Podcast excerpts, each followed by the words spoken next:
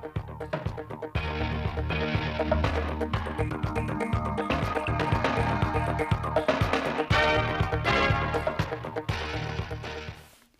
kính chào quý vị và các bạn đến với bản tin thời sự ngày 17 tháng 2 của Đài Phát thanh và Truyền hình Thanh Hóa. Chương trình đang được thực hiện trực tiếp trên sóng FM tần số 92,3 MHz. Thưa quý vị và các bạn, hôm nay, Ban Tổ chức Trung ương tổ chức hội nghị trực tuyến quán triệt triển khai thực hiện các văn bản mới của Trung ương về công tác tổ chức xây dựng Đảng. Đồng chí Trương Thị Mai, Ủy viên Bộ Chính trị, Bí thư Trung ương Đảng, trưởng Ban Tổ chức Trung ương dự và phát biểu chỉ đạo. Dự tại điểm cầu Ban Tổ chức tỉnh ủy có các đồng chí Đỗ Trọng Hưng, Ủy viên Trung ương Đảng, Bí thư tỉnh ủy, Chủ tịch Hội đồng nhân dân tỉnh, Nguyễn Văn Hùng, Ủy viên Ban Thường vụ, Trưởng Ban Tổ chức tỉnh ủy, lãnh đạo và cán bộ Ban Tổ chức tỉnh ủy, Sở Nội vụ.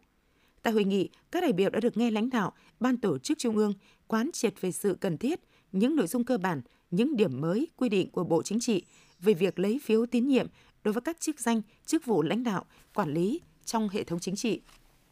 Các đại biểu cũng đã được quán triệt quy định của Bộ Chính trị về chức năng nhiệm vụ, quyền hạn, cơ cấu tổ chức, mối quan hệ công tác của Đảng đoàn, Ban cán sự Đảng ở Trung ương, quán triệt hướng dẫn của Ban Bí thư về việc thí điểm sinh hoạt Đảng trực tuyến ở Đảng bộ cơ sở, chi bộ có tính chất đặc thù hoặc trong hoàn cảnh đặc biệt và sinh hoạt Đảng theo tổ Đảng ở chi bộ đông đảng viên. Quán triệt hướng dẫn các ban tổ chức trung ương trong tuyển dụng công chức viên chức cơ quan Đảng, Mặt trận Tổ quốc Việt Nam và các tổ chức chính trị xã hội. Hiện nay Thanh Hóa có 7 cơ sở chế biến lúa gạo, sản lượng gạo thành phẩm đạt 180.000 tấn. Cùng với đó có khoảng 7.000 cơ sở xay sát gạo, chủ yếu phục vụ nhu cầu tại chỗ. Với sự đầu tư liên kết sản xuất của các cơ sở chế biến, hiện Thanh Hóa đã có 10 sản phẩm lúa gạo đạt chứng nhận ô cốp. Theo định hướng của ngành nông nghiệp Thanh Hóa, những năm tới, diện tích trồng lúa của tỉnh sẽ không mở rộng, thậm chí còn bị thu hẹp, do mỗi năm sẽ chuyển đổi linh hoạt khoảng 2.000 hecta đất lúa kém hiệu quả sang cây trồng khác có hiệu quả kinh tế cao hơn, hoặc trồng lúa kết hợp nuôi trồng thủy sản. Do vậy, việc tăng cường chế biến sâu, chú trọng xây dựng thương hiệu được xem là giải pháp quan trọng để nâng cao giá trị, hiệu quả sản xuất lúa gạo trên địa bàn. Trong những năm qua, Ngân hàng Nông nghiệp và Phát triển Nông thôn huyện Ngọc Lặc luôn tập trung ưu tiên đầu tư nguồn vốn cho vay phát triển nông nghiệp nông thôn, qua đó góp phần đồng hành, tiếp sức cùng người dân trên địa bàn huyện phát triển các mô hình kinh tế, nâng cao thu nhập, cải thiện đời sống. Đến nay, tổng dư nợ của ngân hàng đạt hơn 1.625 tỷ đồng với gần 13.000 khách hàng đa vay vốn, trong đó hơn 90% dư nợ dành cho nông nghiệp, nông thôn. Từ nguồn vốn vay này đã giúp cho nhiều gia đình đầu tư mở rộng sản xuất kinh doanh, phát triển nông nghiệp ở quy mô lớn, giải quyết việc làm, nâng cao thu nhập cho người dân địa phương. Trên địa bàn huyện Thọ Xuân hiện có 627 doanh nghiệp đang hoạt động, tạo việc làm cho 12.000 lao động. Năm 2023, các doanh nghiệp đã nộp thuế hơn 47,2 tỷ đồng, tăng 22% so với cùng kỳ. Toàn huyện cũng đã thành lập mới 172 doanh nghiệp, đạt 111% kế hoạch tỉnh giao. Việc triển khai thực hiện các dự án đầu tư trực tiếp trên địa bàn huyện được quan tâm đẩy mạnh. Hiện nay, có 34 trên 79 dự án đã được giao đất, cho thuê đất đã đầu tư cơ bản hoàn thành, đi vào hoạt động. Theo thống kê của Sở Giao thông Vận tải, từ ngày 1 tháng 1 năm 2023, trên địa bàn tỉnh có 340 xe ô tô hết niên hạn sử dụng, trong đó có 338 xe đăng ký biển số trong tỉnh và 2 xe đăng ký biển số tỉnh ngoài. Cụ thể, trong tổng số 338 xe ô tô đăng ký biển số trong tỉnh hết hạn sử dụng từ ngày 1 tháng 1 năm 2023, có 212 xe ô tô tải và 126 xe ô tô chở người. Sở Giao thông Vận tải đã có văn bản gửi Công an tỉnh và Ủy ban dân các huyện, thị xã thành phố trên địa bàn tỉnh danh sách địa chỉ các xe hết niên hạn sử dụng để phối hợp thực hiện, đình chỉ nghiêm cấm xe hết niên hạn sử dụng nhưng vẫn tham gia giao thông. Thực hiện chỉ đạo của Chủ tịch Ủy ban nhân dân tỉnh Thanh Hóa về việc siết chặt kiểm soát các phương tiện đưa đón công nhân, học sinh trên địa bàn tỉnh, lực lượng thanh tra Sở Giao thông Vận tải Thanh Hóa đã mở đợt cao điểm giả soát, kiểm tra phương tiện chuyên chở công nhân, học sinh, sinh viên tại các khu công nghiệp, trường học và cơ sở đào tạo nghề. Theo đó, thanh tra Sở Giao thông Vận tải huy động tối đa lực lượng từ các đội nghiệp vụ. Trên cơ sở địa bàn được phân công công tác, tăng cường kiểm tra phương tiện vận tải bằng xe ô tô chuyên chở công nhân, học sinh, tập trung địa bàn trên các tuyến quốc lộ, đường tỉnh, nội thị và các khu công nghiệp. Kết quả bước đầu riêng đội thanh tra số 3 đã phát hiện và lập biên bản vi phạm đối với 19 trường hợp, tước giấy phép lái xe và thu hồi phù hiệu 3 trường hợp.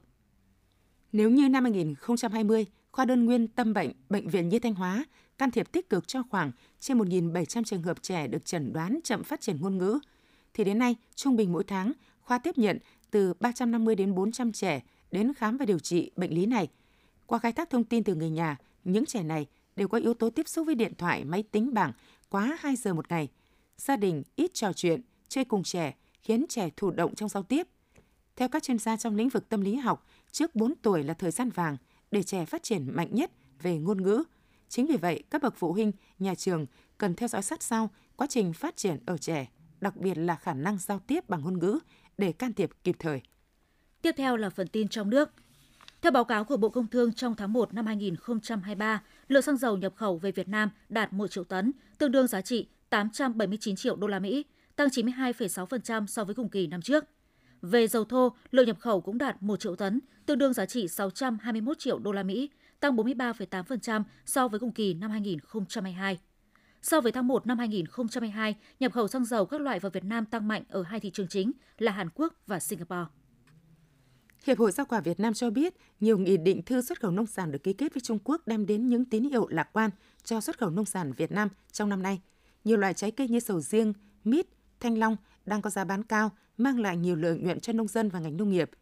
Hiệp hội Rau quả Việt Nam dự báo kim ngạch xuất khẩu rau quả năm nay có thể đạt 4 tỷ đô la Mỹ. Tuy nhiên, Hiệp hội Rau quả Việt Nam cũng khuyến cáo người trồng và các doanh nghiệp xuất khẩu cần tuân thủ nghiêm ngặt các quy định về mã số vùng trồng, các điều kiện an toàn thực phẩm, dư lượng thuốc trên sản phẩm đảm bảo theo tiêu chuẩn ngày càng cao của thị trường Trung Quốc. Theo số liệu thống kê của Tổng cục Hải quan, tháng 1 vừa qua, Việt Nam xuất khẩu được hơn 236.000 tấn sắn và các sản phẩm từ sắn, trị giá 92,7 triệu đô la Mỹ. Trong tháng 1, xuất khẩu sắn và các sản phẩm từ sắn sang Trung Quốc chiếm tới gần 94,69% tổng lượng sắn và các sản phẩm từ sắn của cả nước. Theo Cục xuất nhập khẩu Bộ Công Thương, Nhìn chung trong tháng 1, xuất khẩu sắn và các sản phẩm từ sắn sang phần lớn các thị trường đều giảm so với cùng kỳ năm 2022. Tuy nhiên, xuất khẩu sang một số thị trường vẫn tăng trưởng tốt so với cùng kỳ năm 2022 như Philippines và Malaysia. Chuyển đổi số giúp doanh nghiệp thích ứng và phát triển tăng tốc trong giai đoạn khó khăn hiện nay. Kết quả khảo sát năm 2022 cho thấy những bước trưởng thành đáng kể của doanh nghiệp, đặc biệt là doanh nghiệp nhỏ và vừa trong hành trình chuyển đổi số – các doanh nghiệp đã có bước tiến về áp dụng các công nghệ số trong nghiệp vụ tiếp thị, phân phối bán hàng đa kênh, giúp gia tăng trải nghiệm và chăm sóc khách hàng tốt hơn. Công nghệ số cũng được áp dụng phổ biến hơn trong một số nghiệp vụ như quản lý hàng tồn kho, dây chuyền sản xuất, quản lý mua hàng. Nhiều doanh nghiệp đã số hóa dữ liệu và chuẩn hóa quy trình để tiến tới chuyển đổi số ở phạm vi rộng và đồng bộ hơn. Đại sứ quán Đức tại Việt Nam đăng thông báo cho biết Hộ chiếu Việt Nam cấp từ ngày 1 tháng 1 năm 2023 và có ghi nơi sinh trên trang thân nhân được công nhận. Đại sứ quán Đức cũng nêu rõ, hộ chiếu được cấp trong thời gian từ ngày 1 tháng 7 năm 2022 đến ngày 31 tháng 12 năm 2022, không ghi nơi sinh trên trang thân nhân được công nhận nếu còn giá trị sử dụng và thông tin về nơi sinh được bổ sung ở phần bị trú. Trước đó tháng 7 năm 2022, Đức là một trong những nước đầu tiên tạm thời không cấp thị thực cho công dân Việt Nam mang hộ chiếu phổ thông mẫu mới do một số yếu tố kỹ thuật không ghi nơi sinh. Theo Bộ Giáo dục Đào tạo, Ngày hội khởi nghiệp quốc gia của học sinh sinh viên lần thứ 5 được tổ chức vào ngày 25, 26 tháng 3 năm 2023 tại Đại học Huế, tỉnh Thừa Thiên Huế.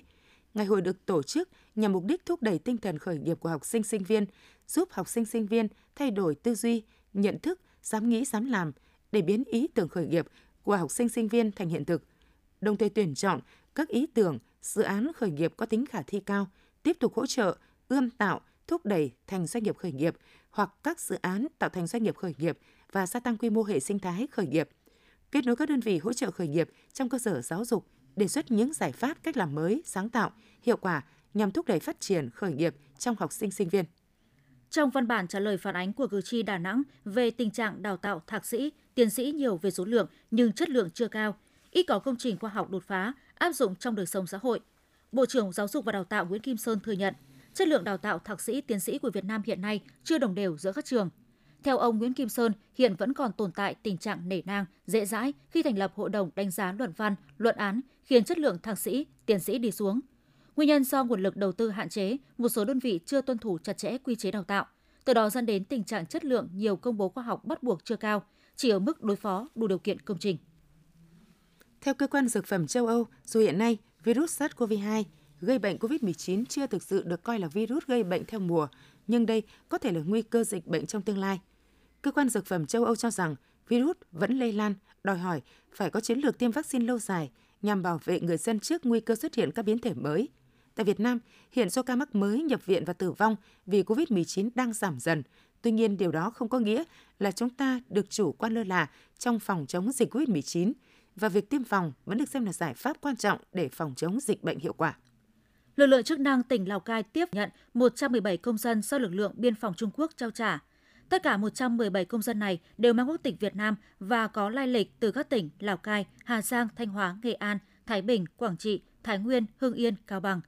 Các công dân này khai nhận, trước đó đã tự ý vượt biên giới sang Trung Quốc để làm thuê trong các cơ sở sản xuất thủ công tại các tỉnh của Trung Quốc. Lực lượng chức năng Trung Quốc đã tiến hành kiểm tra, các công dân này không có giấy tờ hợp lệ, cư trú bất hợp pháp trên lãnh thổ Trung Quốc nên đã bắt giữ và trao trả cho Việt Nam. Những thông tin vừa rồi cũng đã khép lại chương trình thời sự của Đài Phát thanh Truyền hình Thanh Hóa. Xin kính chào và hẹn gặp lại quý vị và các bạn trong những chương trình sau.